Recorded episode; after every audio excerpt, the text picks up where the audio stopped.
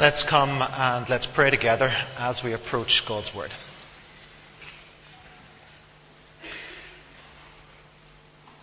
Father, we thank you for the image that you give us in your Word. That when we come and we feast on your Word, we will be like a tree that's growing strong. Thank you that when we come to your Word, we learn more about you, who you are, and what you've done for us. And thank you that you show us how we should live. So come and help us. Help us to understand today what it means to live for you. Help us to put aside everything that is distracting us and help us to focus. To focus on you and your words and your teaching. We commit ourselves and we commit our time to you. In Jesus' name. Amen. If you have been with us over the past number of months, you will know that our studies have been in the Ten Commandments. We've been looking together at what they mean today. Not just this list of rules and regulations as they're so easily seen as, but what they mean. I think we've all been surprised at the depth they go to in teaching us today, the relevance of today as to how we should live, as to how we should grow. It's not about do and don't but it's about engaging with God and the life that He has for us. So I guess now would be a good as time as any to give you a little test to see how well you remember the past 12 weeks or so. So if I was to ask you what was the first commandment in your heads right now, what would be flashing through your minds, the words that there would be? If in your mind it is, you shall have no other gods before me, well done, the first commandment. The second commandment, something like it, What's flashing through your heads? You shall not make for yourself an idol in the form of anything in heaven above, or on the earth beneath, or in the water below. You shall not bow down, bow down to them or worship them. For I, the Lord your God, am a jealous God, punishing the children for the sin of the fathers to the third and fourth generation of those who hate me, but showing love to a thousand generations of those who love me and keep my commandments. So the first two commandments teach us and show us about how we are to interact with God, how we are to worship Him, how He is to be the only one. Nothing else uh, can be the center of our worship. God only. And whenever Christoph was introducing uh, this particular series on the Ten Commandments to us, he framed it in that if we believe that God is good, and we affirm that, that if we believe God is good, well, then His way of life for us will be good also. In other words, if we trust God and believe that He is the best for us, well, then the Ten Commandments, the guide to life that He has given us, will also be the good thing that He has for us. And as we were preaching it and chatting about it, we came to realize that we wanted to, to look a wee bit further into one particular thing. And it's the first two commandments this idea of idols the idols that we worship in life today. So, for the next number of weeks, we're going to be looking uh, at idols. What do they look like today? What does it mean for us? There's going to be four weeks uh, looking at this topic. And this morning, we're going to be thinking about the idol of money. What money means to us, what money does to us, uh, and what we can do about it. Most of our reading for this has come from Tim Keller's book, uh, about two years old, three years old now, Counterfeit Gods. And so if you've read it recently, as I know many have, you'll, you'll notice some things that are similar. Uh, Keller puts it well, but we've added to it and, and used it to help us here in our own context think about it. So let's start this morning by thinking about idols, and then we'll move into thinking about money as an idol seems to me that it's very easy for us to recognize idols because we think that idols are the things that are big, standing there, that people, masses, bow down to. The little footage that we get out of North Korea shows us school trips to the statues of the chairman, and they all bow down in reverence to this golden uh, statue uh, of the founder of North Korea, the communist ruler. We recognize it in ancient Egypt, the stone carvings that there were that the ancient Egyptians would bow down to as their gods. And even in the Bible for the children of Israel, God's community, they built themselves an idol and they worshipped it rather than God. The King James Version puts it, no graven image. And that's what God requires of us. Nothing Nothing in front of us that would take us away from worshipping Him. And as we thought, many times when we looked at the commandments, we could sit back confidently and say, Well, I don't bow down to anything that is made out of stone or wood. I don't bow down to an idol and worship something physical there in front of me rather than God. But as with everything in the commandments, we realized that there was much more depth to it. There was much more meaning for us than just what it looked like on the surface. In Acts 17, we have the account of Paul in Athens. And verse 16 says that while he was waiting for them in Athens, he was greatly distressed to see that the city was full of idols. There would have been Aphrodite, the goddess of beauty, Ares, the god of war, Artemis, the goddess of fertility and wealth, and Hephaestus, the god of craftsmanship. Wealth, work, beauty, security. Idols that Paul faced in Athens. And whenever we hear it in, in those words that are familiar to us, I think we recognize them in our society today that we're not that far removed from ancient Athens. We live in a society still dominated by idols, each with its priesthoods, its totems, and rituals.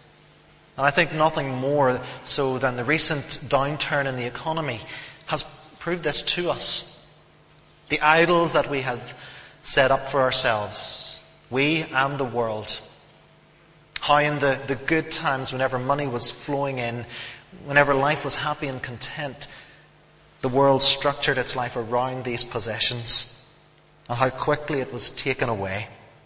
The thing that had been making people so secure and safe was now the thing that was causing great sorrow and despair. In the 1830s, when Alexis de, uh, Alexis de Tocqueville recorded his famous observations on America, he noted a strange melancholy that haunts the inhabitants in the midst of abundance. Americans believed that prosperity could quench their yearning for a happy life. But they realized that such a hope was illusory because, as de Tocqueville added, the incomplete joys of this world will never satisfy the human heart. This strange melancholy manifests itself in many ways, but it always leads to the same despair of not finding what is sought. And there is a difference between sorrow and despair. Sorrow is pain for which there are sources of consolation. Sorrow comes from losing one thing, but knowing that we have others to support us. So, if, there, if we experience a career reversal, we can find comfort in our families to get us through it. Despair is inconsolable because it comes from losing an ultimate thing. When you lose the ultimate source of your meaning, your hope, there are no alternative sources to turn to. And what it does, it breaks your spirit. So, what is the cause of this strange melancholy that permeates our society even during the boom time of frenetic activity and which turns to outright despair when prosperity diminishes? De Tocqueville says it comes from taking one incomplete joy of this world and building your entire life on it. That is the definition of idolatry. An idol is something quite easily, uh, and it is, it's made quite easily, and it is something that gives security and self worth rather than God. An idol is something that attracts us more than God attracts us. An idol comes in front of us, and means we cannot get to God because we are bowing down to it rather than bowing down and worshipping God. And Ezekiel 14, verse 3, God says about the elders of Israel that these men have set up their idols in their hearts. And it's in this verse that God is saying that the human heart is where our idols are. It's in our hearts where our focus begins and lives out in our lives.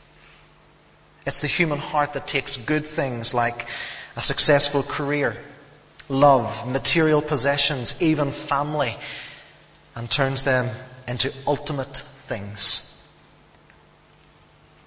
Our hearts deify these things as the center of our lives because we think they can give us significance and security, safety and fulfillment if we attain them. Keller helps us think about this a little bit more and giving us an example that I'm sure we'll all be familiar with. Whether we have read the books or seen the movies, but The Lord of the Rings. The central plot in it is all around the Dark Lord Sauron's Ring of Power, and that it has to be taken back and destroyed. And even along the way of this journey, there are many people who want to do good with its power and use it for, for good things. So some of the characters in the book want to liberate slaves, or prevent their people's lands from being destroyed, or visit wrongdoers with just punishment. And they're all good objectives, but one by one, each comes under the influence of that ring. And it makes them achieve their goal in whatever, with whatever it takes, good or wrong. The power of that ring becomes the idol for these individuals who want to do good but are so blinded by the effect that the ring has on them. Idols are spiritual addictions that lead to terrible evil in Tolkien's novel and also in the world today.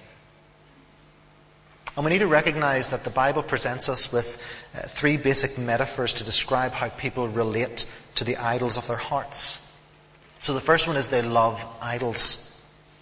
Second one, they trust idols. And the third one, they obey idols. Idols are loved and delighted in.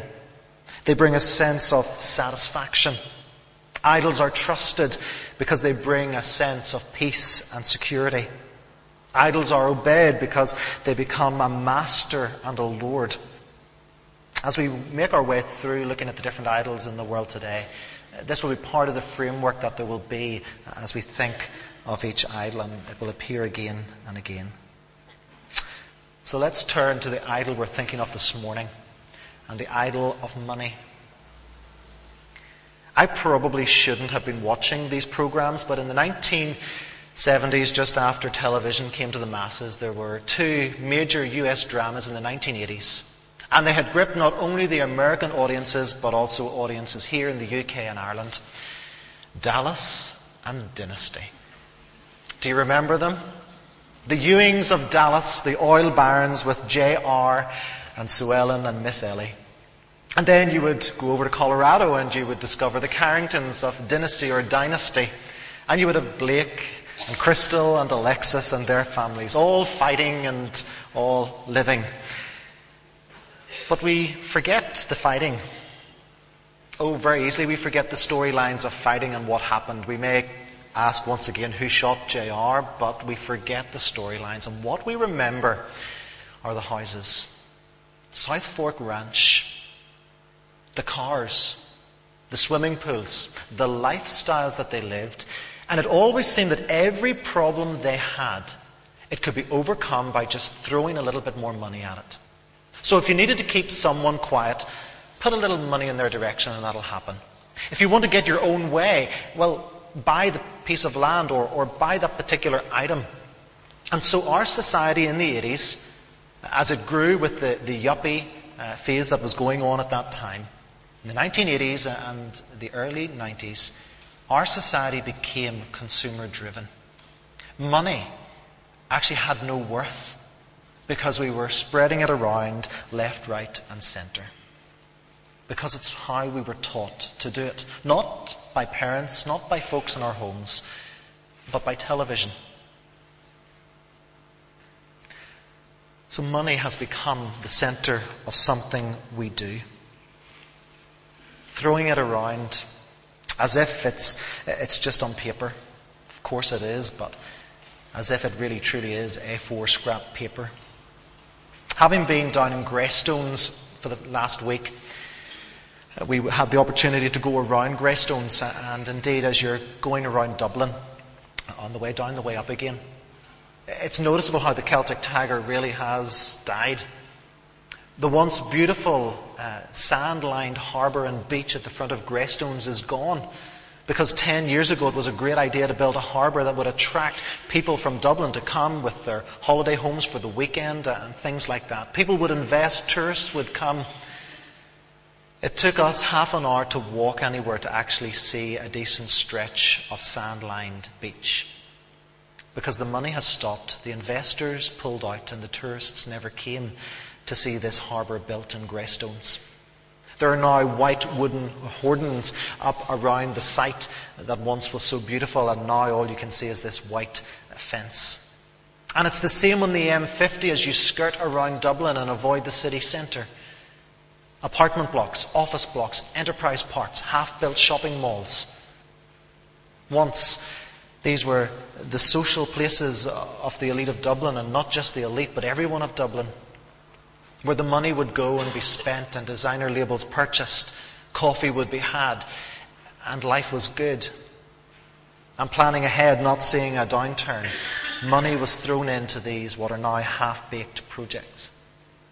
Because money came and money went. Even closer to home, as we think of what our own denomination has faced uh, in the loss of so many savings through the Presbyterian Mutual Society. The hurt, the heartbreak, and the sorrow that that has been for many, many brothers and sisters in Christ. Money never was an idol. Money will never be an idol. The world has always seen it as its source of power and security and happiness. And yes, it can. It can bring that. I was the perfect example of it yesterday as Pamela and I stopped in uh, Junction, no, not Junction 1, the other one, the outlet in Banbridge. And I've been looking for a pair of jeans for months, and you do get this moment of, I've bought something, it's great, but it quickly disappears. And I think we all recognize it. We like what's fresh. We like what's new, but it never lasts. And what we have been pulled into by the consumer marketeers, we've been pulled into this cycle that once your new phone becomes old, well, just get another one. Or once that new item becomes old, it's easy to get another one. And we'll help you finance it. Money has always been as the source of happiness. But in 2009, a survey in the United Kingdom 48% of the British public said they were worried about money. Nearly half of this sample said they were worried about money. Money doesn't bring us happiness. Money can never bring us happiness. Rather, it brings us worry. And in our Bible passage this morning, Jesus helps us look, about, look at this a little bit more. Long before there was ever a Great Depression, long before there were ever the recessions of the 90s and the noughties, Jesus was talking to us about money. He could see that value and worth did not lie in inanimate objects, but real treasure would be found in heaven. And he told his followers and his listeners do not store up for yourself treasure on earth because this treasure, the moth and rust can destroy it. Thieves can break in and steal it. And he says, But store up for yourself treasure in heaven, where moth and rust do not destroy, and where thieves do not break in and steal. For where your treasure is, there your heart will be also. Jesus even in his day, turns his world upside down with his radical teaching. At different points throughout the gospel stories, we recognize how the Pharisees are seen as the rich, always looking more money. How the temple, there were taxes, everything in the temple was surrounded by money and the money changers at the entrance to the temple. And Jesus says, This isn't the way of life that you're called to. Because I want you to have treasure that is so precious that no one can get at it because it is kept with God. This is the treasure that Jesus presents to us. He presents to us a relationship with God as the most valuable thing we can ever have, where moth and rust cannot destroy, where thief cannot break in and steal, because it is God's to give and it is God's to keep for us. And Jesus clearly tells us that whatever our treasure will be, it will capture our heart. And where our hearts will be, well, that's where the treasure will be also. So our hearts are the central issue that Jesus wants to address. What uh, is the idol of money that is within our hearts? Are our hearts centered uh, on the treasure that is in heaven or the treasure that's on the world? Are we rushing to amass wealth in a bank account, spending money to make ourselves acceptable to the world? Or are we rushing to Jesus to receive real treasure from Him? Jesus continues and he says, No one can serve two masters. Either he will hate the one and love the other, or he will be devoted to the one and despise the other. You cannot serve both God and money. We cannot have two gods. That's not how we're designed. We're designed to have one God and one God only God the Father. If we're allowing money to influence everything we do, if we're allowing money to be our security, if we're allowing money to be our status, if we are allowing money to be our foundation, well, then God is not our God. The money is our God. I have said many times up here in sermons that I'm a lover of gadgets. And I've had to be challenged over the past 18 months about purchasing such things and using such things and the necessity of such things. I've also shared with you how I've lived in Ivory Coast and living there, being evacuated twice, losing absolutely everything except what you could carry in a bag. And as I look back, I, I think at the time, I thought, this is awful. Woe is me. I've lost absolutely everything. But when I look back now and see that, yes, I lost books, CDs, clothing, everything, I recognize that whenever I had lost everything that the world wanted me to have, I was found in one thing, and that was God alone. Who is at our center?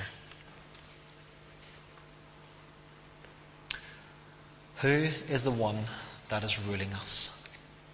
Is it a counterfeit or false God of money that we think will bring us status and happiness? Or is God at the center? The only one who can bring true happiness and true hope and true security. Because money does three things, and we can do three things with money. Firstly, we can save it. We can open up our bank accounts and put our money there.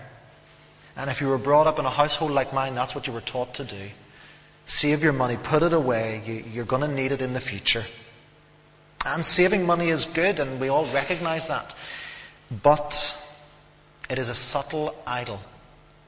For whenever we store up money thinking that we can depend on the money that is in the bank for our security in the future, we're pushing God to the side and saying, We're relying on what we have amassed and what is of our hands rather than what God wants us to have, because He has promised that He will provide our every need. This is the idol of trust. We are trusting in money. The second thing we do is spend it. We spend it on ourselves, we spend it on our families. The main reason so that we can enjoy it and we can fit in. I don't know if you've ever seen the movie Keeping Up with the Joneses this American family that move into neighborhoods, but they're not really a family, they're paid employees of the corporations to highlight the new gadgets and sell everything, saying that this is a life of happiness. And the movie actually ends in a life of tragedy because the movie is very good in saying that possessions, wealth, and money is not what brings the true happiness. We purchase things, clothes, makeup, consumer goods, to display to the world that we are just like them because we will fit in with everything around us. Jesus calls us to be radical just like him, to not conform to the ways of this world, but to be transformed into the likeness of Christ. Whenever we spend money, we're loving it because we're loving what money can give us. And the third thing that we can do is simply give it away. We can give to charities. We can give to those who are not as well off as we are. We can give it to the church. And yes, this is good that we can give part of our earnings and part of our savings and money to things and people who need it. But the subtle idol that arises is when we take our status from our giving. Oh, look at me, how much I give. Isn't it great that I was able to help such and such a charity or such and such a person? Because the status becomes our subtle idol rather than the genuineness that God calls us to, to give freely and joyfully because of what He has given to us.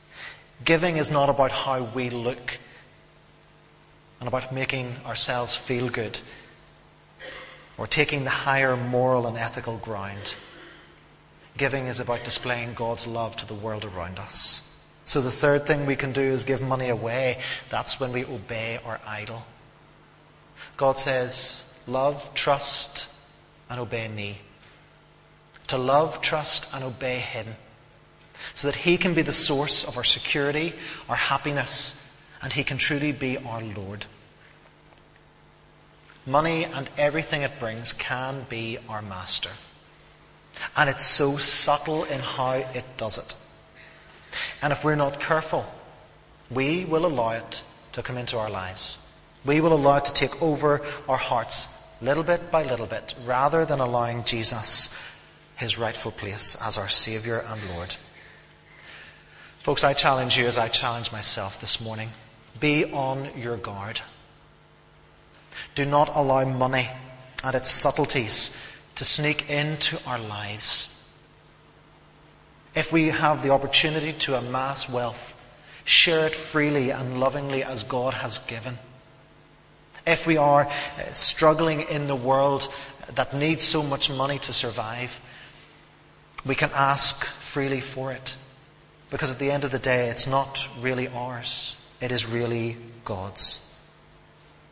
Money is just there to help us live. It's not there to be the end all of everything we do. It's not there to be made an idol. Let God be your security. Because God has always wanted to do that. Let God be the source of your love and your hope. Let Him be the one who you trust and who you obey. Because He is the one who has promised He will never leave us nor forsake us. He is the one who has promised He will be with us to the very end. Let's pray.